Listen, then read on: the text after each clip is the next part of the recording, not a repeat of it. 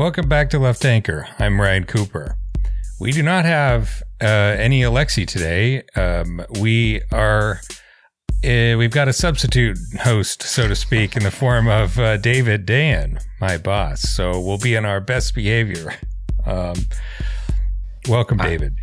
Thank you. I'll, I'll miss Alexi's penetrating comments, but we'll try to soldier on. Yeah, yeah, and, and yeah, make it as Greek as possible. You know, in solidarity. okay.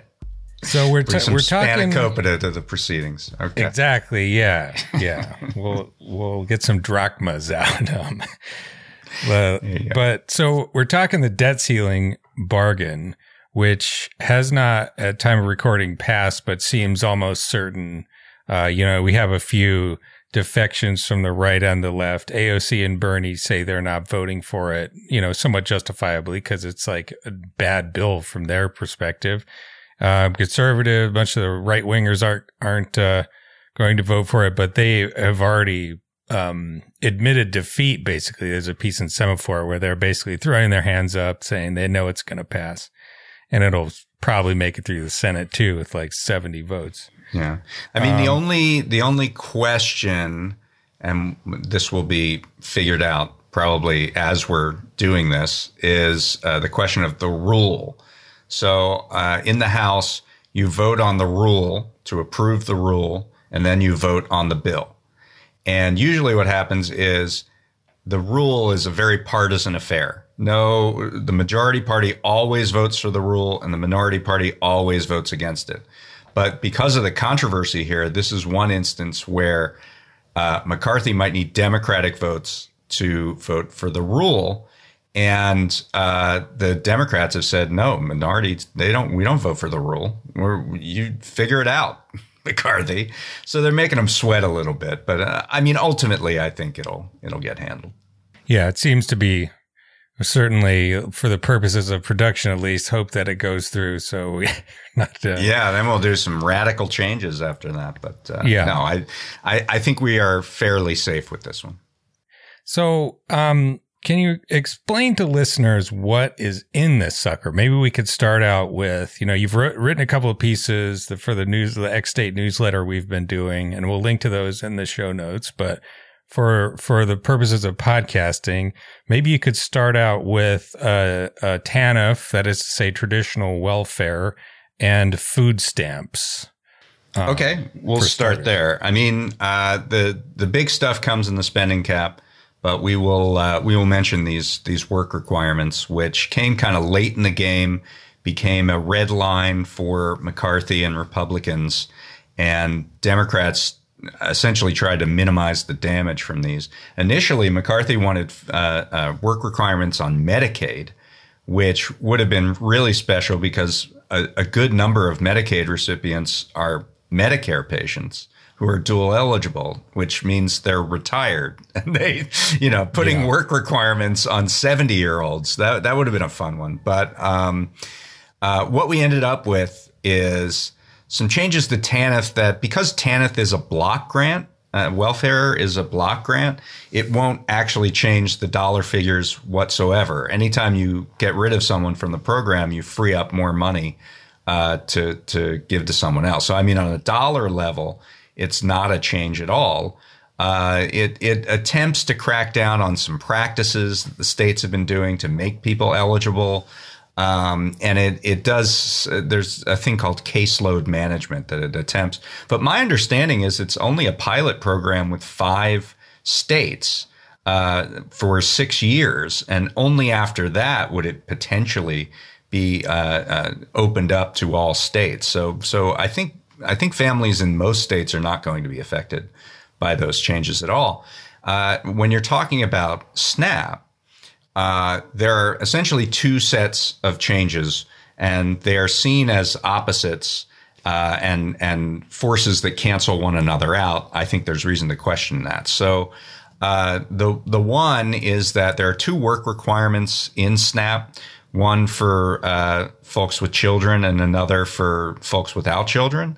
Uh, so the the second work requirement for what is called able-bodied adults without dependents, that is the the work requirement that's being affected here, And uh, what that does is that if you don't follow, you don't, uh, I believe it's 80 hours per month you have to work in order to be eligible. And if you aren't, if you don't follow that, you are time limited from the program. Uh, you can only receive food assistance for three months in a three year period.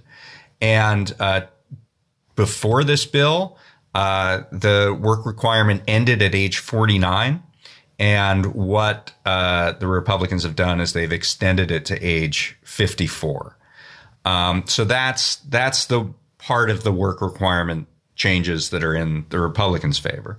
Uh, the one that the White House is touting is the fact that they exempted certain populations from this second work requirement at all. That includes homeless individuals, uh, uh, veterans, and young people who are in the foster care program uh, uh, who have recently gotten out of it up to age 24. Um, the the claim that is made by the White House and also in the Congressional Budget Office uh, uh, uh, assessment of the uh, of these changes is that on net there will be an increase in people receiving SNAP benefits, which obviously was, uh, you know, to the great consternation of Republicans. What more people might get food who are vulnerable? How dare uh, this happen?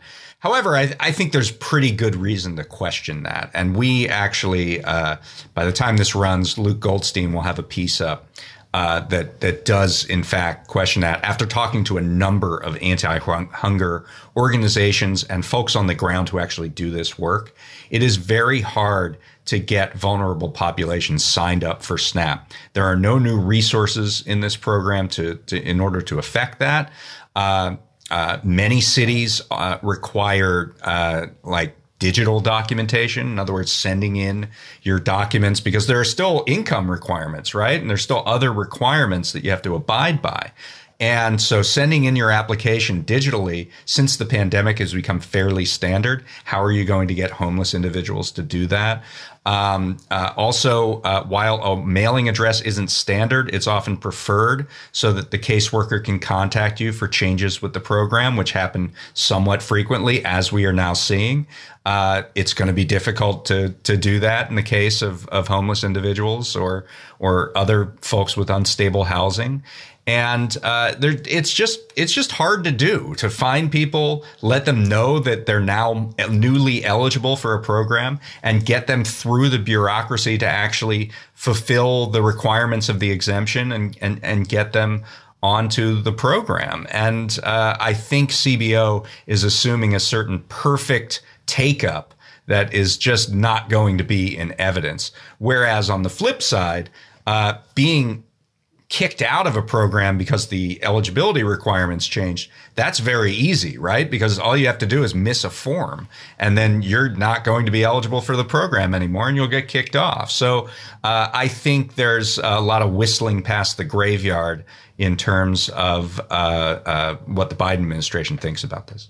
Yeah, you certainly could uh, imagine a lot of people in that age bracket, you know, from 49 to, to 54 who are in fact meeting the work requirement, but they're going to get kicked off because, you know, nobody pays attention to the minutia of congressional, you know, debate and, you know, like sub paragraph 47, you know, right. for what then, you know, got to go down to the office and submit new income requirements.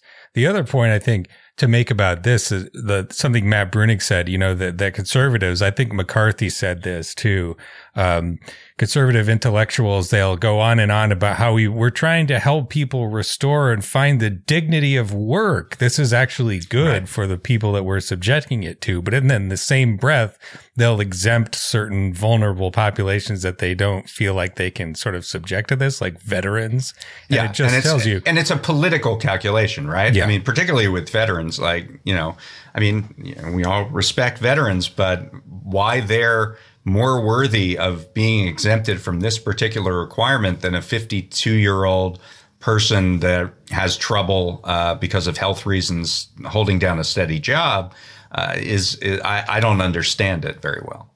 Yeah. Well, it's, I think it just tends to demonstrate that the real motivation here is just kicking the poor. Just just yeah. want to put the boot in a little bit, and but they don't want to kick veterans because they're worried it'll, it'll blow back on them politically. Yeah. Um.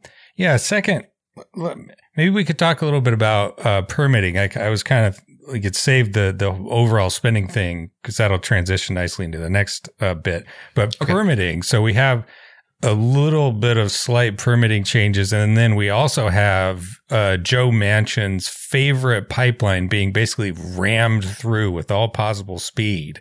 Uh, can you talk about that?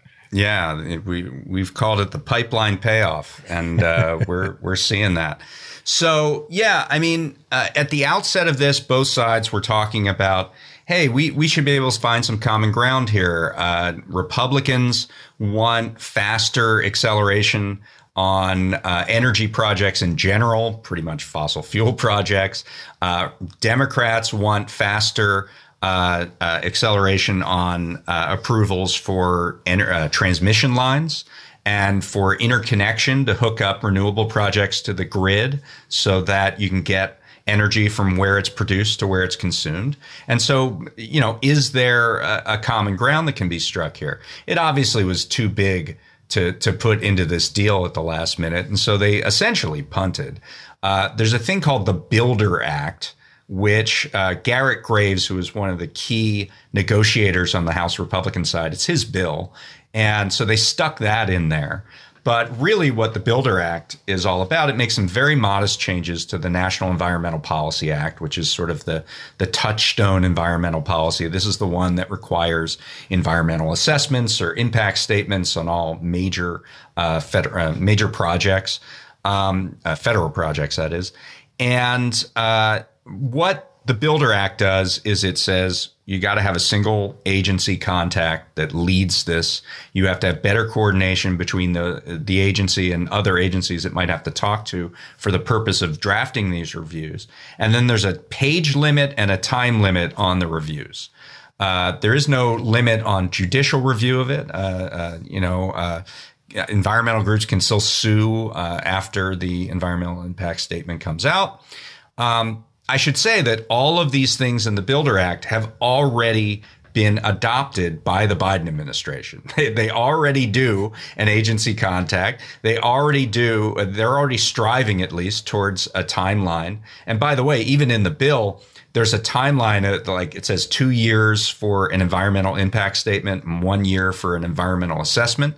Uh, however, uh, you can just ask for more time. Like that's part of the bill. You know, it's not a hard deadline to be sure. Although sp- sponsors of the project can sue, even that, even if they sue to say they passed their deadline, they still, uh, the agency would still have 90, 90 days beyond that. So uh, it's not a really uh, stringent uh, standard. And it's just, it's stuff, we're essentially writing down stuff that we already do. Um, so that's that part of it. There was at some point going to be a part, a bit on transmission, uh, uh, basically uh, expanding interregional capacity for transmission would have uh, hopefully accelerated projects. But instead, that got downgraded after pushback, I think, from monopoly utilities to a study. And the study t- will take 18 months. That's the timeline. They have 18 months to conduct the study. Then there's public comment, and then they have another year to incorporate the public comment. So, uh, you know, we're talking about permitting in these long timelines to build something. And then they did a study with very long timelines on it. Uh, it, it just sort of recapitulates itself almost. Um, so that is a is a real just that's really nothing. When you put a study together, that's how Washington says we don't want to do anything about it. And then you had the pipeline payoff, um, which uh, you know Manchin after the Inflation Reduction Act passed was promised a vote on his permitting bill. And his permitting bill had a bunch of stuff in it, but it was pretty clear that the only thing he really cared about was approving the Mountain Valley pipeline. Uh, which is a pipeline that goes through Virginia and West Virginia and gets uh, uh, gas, natural gas, uh, from the Marcellus Shale area over to the southeast. and uh, it's been beset with with legal issues, particularly around water quality. Uh, it's lost in court several times, and basically what this bill says, and this can segue into something you wrote, Ryan. Yeah. Um, what this bill says is that uh, uh all all pieces of of this pipeline are hereby approved. And if you have a problem with that, you can't do anything about it. And if you have a problem with this bill, you can only sue in the DC Circuit Court, which has been friendly to this pipeline. So yeah. uh, it, it's kind of a belt and suspenders approach to say, uh, stay out of it, courts, stay out of it, judges. We're not doing this. And while this is a really kind of bad outcome, uh, it is kind of interesting in terms of how it uses Congress as a way to counteract uh, certain forms of judicial review. Yeah, it's a, it's a pretty remarkable divergence between this thing, you know, where they're saying, okay, we know that there's a huge backlog of projects in the interconnection queue, and we really need to get uh, electricity from the west to the east to counteract, you know, the the when the sun is shining at different times and when there's wind is blowing it in different places, and then uh, they say, okay, we're going to do a study, and in uh, like two and a half years, we'll come back and read the study and see what it says. that if it, right. if if if uh, if it really does, the bleeding obvious is really that obvious. And then on the other, uh, you know, side of the equation, they're like, okay, this pipeline needs to go through. Somebody is you know, somebody wants it. We've decided on this. And so it's just like, nope, we're ending all possibility of anyone stopping this for any reason. Basically, they, they, they say, um, you know, all the, all the permitting and, you know, the way that laws are written, it's like every possible permutation, I guess, to, to fend off right wing, uh, you know, judicial, you know, tendentious mis- misrepresentation, but like all the permits and documents and, uh, rigmarole that you have to go through. That's all approved and no court can review this decision. And if you don't like the us saying you can't review the decision, you can only go to the DC circuit court who have sole jurisdiction. I mean, this is this, it's like, you know, firing a cannon through the thicket of like bureaucracy that normally, you know, determines how this sort of thing happens. But the, the wild thing to me is, and I, I mean, I guess we've, we've got some, somebody looking into this, but I don't know if you've heard anything uh, about it before, but you know, you pointed out earlier um, in a conversation that this really is not great for Republicans.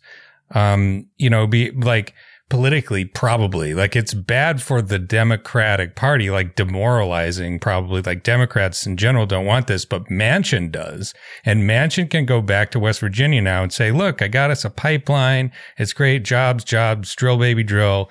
And, you know, it'll be something that he can run on in 2024. And this is one of the seats that, that Republicans are, I would say almost certain to win anyways, but like this reduces their chance uh, a little bit. So, right. you know, where is the, the pressure to put this into the, you know, Republican ransom uh, note over the debt ceiling? Very strange. It, it, it's pretty crazy. I want to talk about judicial review after this, but um, what I've heard is that this didn't come from House Republicans because, as you say, Republicans don't necessarily want to extend a, a, gift to Joe Manchin.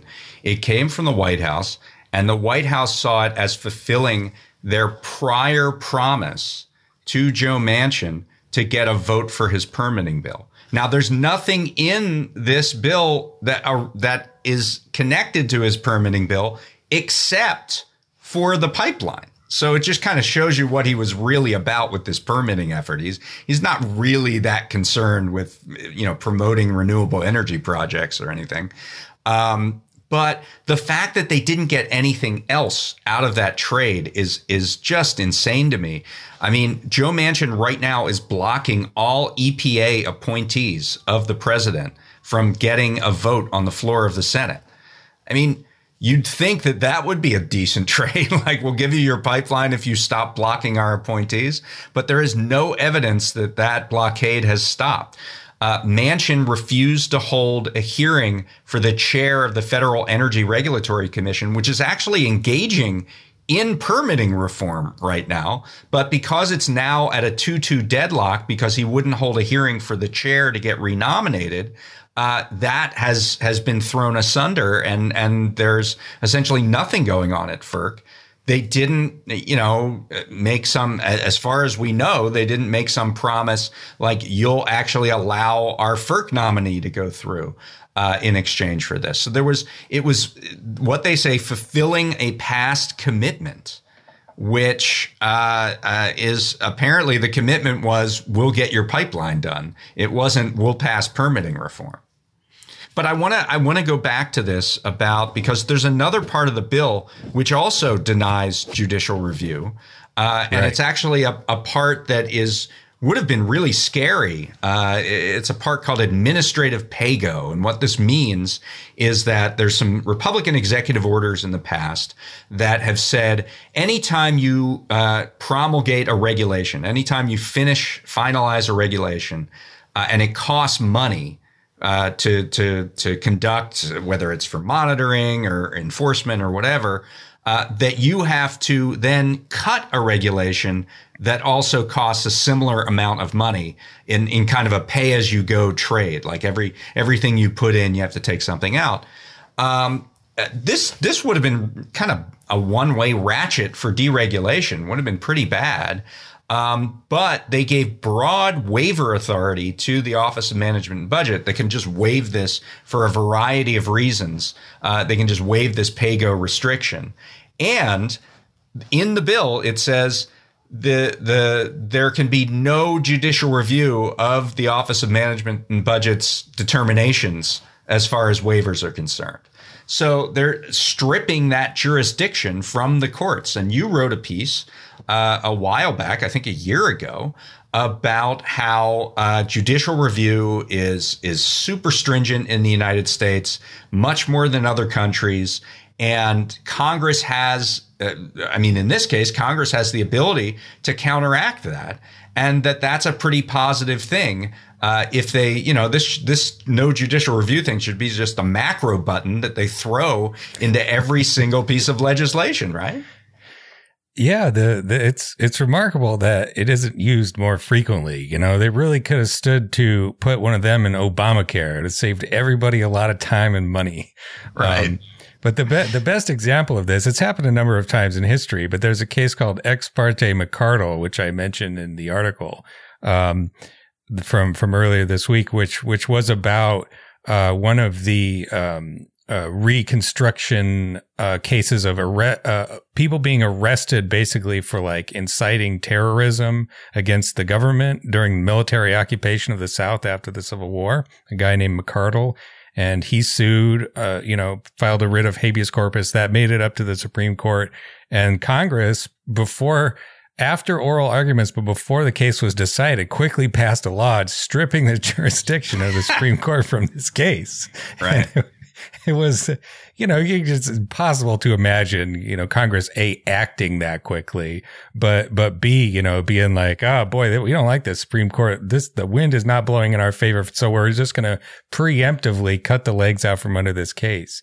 Um, and look, why is that bad, right? I mean, the, the, the whole point here is that you have, uh, folks who are elected by the people every two years or every six years in the case of the Senate and uh, versus an unelected bureaucracy that uh, is, you know, part of it of which has been installed in in a fashion that looks anti-democratic at best and uh, downright uh, insidious at worst.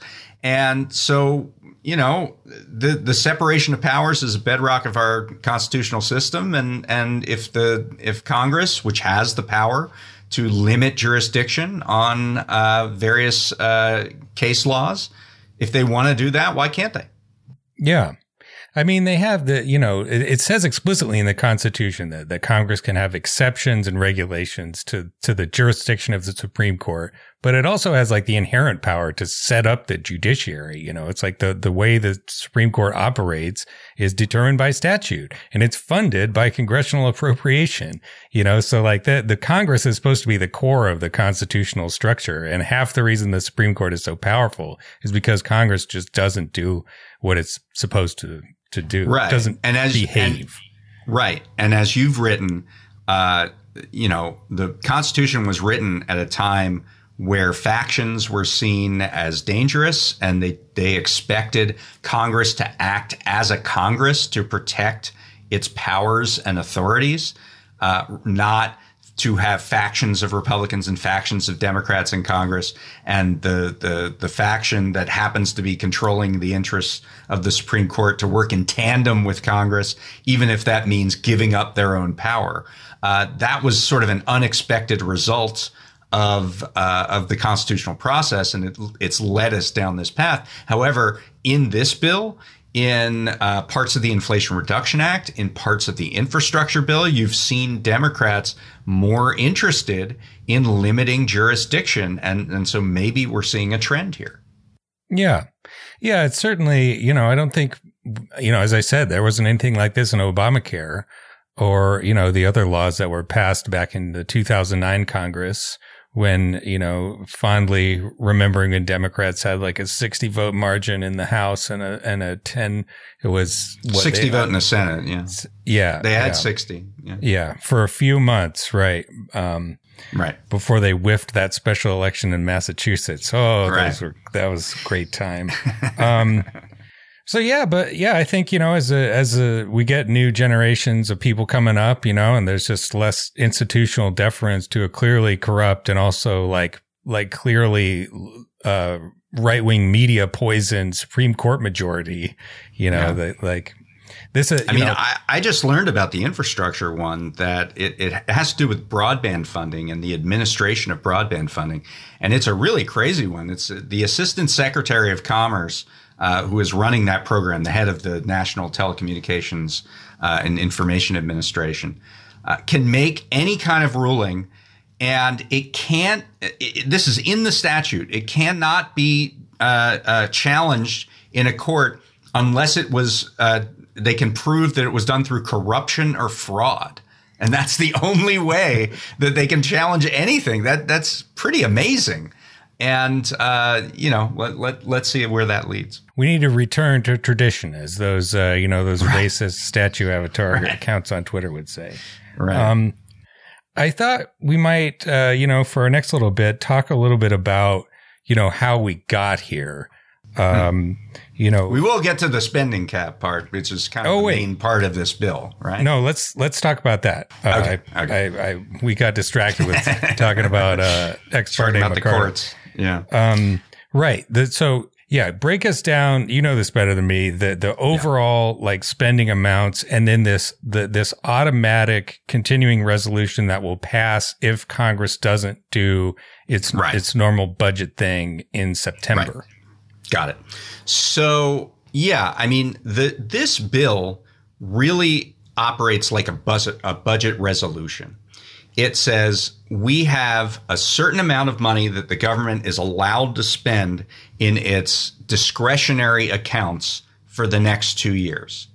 Uh, and that amount of money essentially freezes uh, non defense spending uh, in 2024, uh, you know, relative to the previous year. Uh, and it gives a, a um, a boost. Uh, basically, the number that was in the Biden budget for defense operations, military operations, um, in 2024, and then both of those accounts get to go up one percent in 2025. Uh, you know, because of inflation, obviously that's lower than inflation. This is a real cut, particularly to the non-defense side of the equation. Um, uh, there is supposed I mean, it's a it's a confusing document because if you look at the actual numbers, the numbers are well below the 2023 levels. You know, uh, it's it doesn't look like a freeze. But what's supposed to happen is that money that was rescinded from COVID aid, in addition to a, a to be to be announced uh, $10 billion per year that's supposed to be taken from the IRS funding that was put into the Inflation Reduction Act, uh, that's supposed to sort of backfill the non-defense uh, discretionary budget to pull it up to that 2023 level. So uh, if you see the CBO score on this, Uh, those, what I just described, these rescissions being put in to backfill the NDD, the non-defense discretionary part of the budget, that's not in the text of this bill, but it's presumed to happen in the appropriations process. So the because it's CBO can only score what's in the bill, it looks very drastic. It says 1.5 trillion dollars over 10 years in terms of uh, you know the, the the the the impact of these cuts relative to the baseline. Uh, however, that baseline is much different because if you add 40 billion dollars into the first year of this and make that the new baseline, you know, obviously the baseline is going to rise in a different fashion than if you were $40 billion below. And that actually magnifies over time. It compounds because you're doing it based on rates of inflation. So, uh, you know, this is kind of a gimmick to let Republicans show that they got a lot of cuts in spending when they really actually didn't. Uh, that that that's kind of what it does. And of course, the the budget, uh, the bill does not account for uh, these cuts, 20 billion in cuts to the IRS. But of course, that will lose money over time because uh, if you if you cut the IRS by that much, you're going to have less revenue coming in because you're going to damage the function of the IRS to actually collect what is owed. So uh, uh, overall, you know these numbers that the CBO is flying out there are just not credible. Uh, but it's not really their fault. It's just the nature of the, the design. Now, uh, as you said, um, you know these are top line numbers and then you have to pass the 12 spending bills, annual spending bills that are passed every year in order to not shut down the government. Now, there could be a shutdown of the government at the end of September if all of these bills aren't passed. Uh, and uh, however, there is a failsafe that was built into this agreement. If by January 1st, which is three months after the end of the fiscal year, if by January 1st we still don't have all 12 of these uh, these, these spending bills passed, what will happen is an automatic continuing resolution, and it will ratchet down this the the the levels to fiscal year 23 levels minus one percent. It's called the Penny Plan. It's why Tom Massie, who is a Republican Freedom Caucus guy who's on the Rules Committee, it's why he voted for the bill in the Rules Committee because they put his Penny Plan in there. Uh, uh, anyway, um, but the real effect of this, because you have to compare now what would happen if they pass the spending bills to what would happen if they don't pass the spending bills. And if they don't pass the spending bills, the brunt of that will really be focused on defense. Uh, the, it's a $37 billion cut to defense if they don't pass the spending bills. Uh, a major, major cut to defense, whereas the, the, the cut to uh, non defense would be something like $3 billion. You know, we're going to lose money on the non defense side either way. Uh, it, it's not that much of a difference between passing and not passing the spending bills. But defense would get a huge hit. It's like a 10% cut in real terms, adjusted for inflation.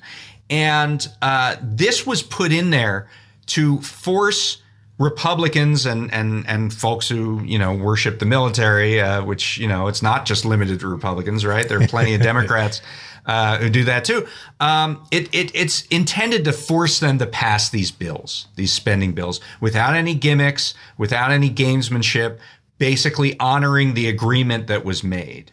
And uh, I'm not convinced that they're going to be able to do that. I mean, it was hard enough to get this thing done, right? Uh, the idea that that 12 spending bills are going to pass between now and the end of the year, I, I, I, no one's ever lost money betting on congressional incompetence, right? And uh, so, you know, the question for Democrats, progressive Democrats, anti-war Democrats, Democrats who say uh, you know, the defense budget is Pentagon budget's way too high, and the IRS budget is way too low. We we you know we keep pouring money into the weapons of war, and we don't crack down on rich tax cheats. If the spending bills don't pass, then we've reversed that process. We have cut defense spending significantly and because the 20 billion in cuts to the IRS aren't formally in the text of this bill but are supposed to be put in by those appropriations bills also you would get to preserve all that IRS money. So if I'm a, a, Democrat that talks about high Pentagon spending and uh, you know wealthy tax evasion, I'm thinking I don't want to uh, actually pass these spending bills at all. I let's put some poison pills in there and force you know delay and and and and whatnot. Uh, I I think you know, there there's a real dilemma that I think a lot of Democrats are going to have around these this whole process as it plays out. That's the end of the preview, folks. As usual, we like to mention that this podcast is sponsored by the American Prospect Magazine. So if you want to listen to the whole thing, uh, you can subscribe at $5 a month. If you want that plus a free subscription to the website, uh, plus the opportunity for a steeply discounted print subscription. You can do that if you so wish at $10 a month. And uh, otherwise, thanks for listening. We'll see you next time.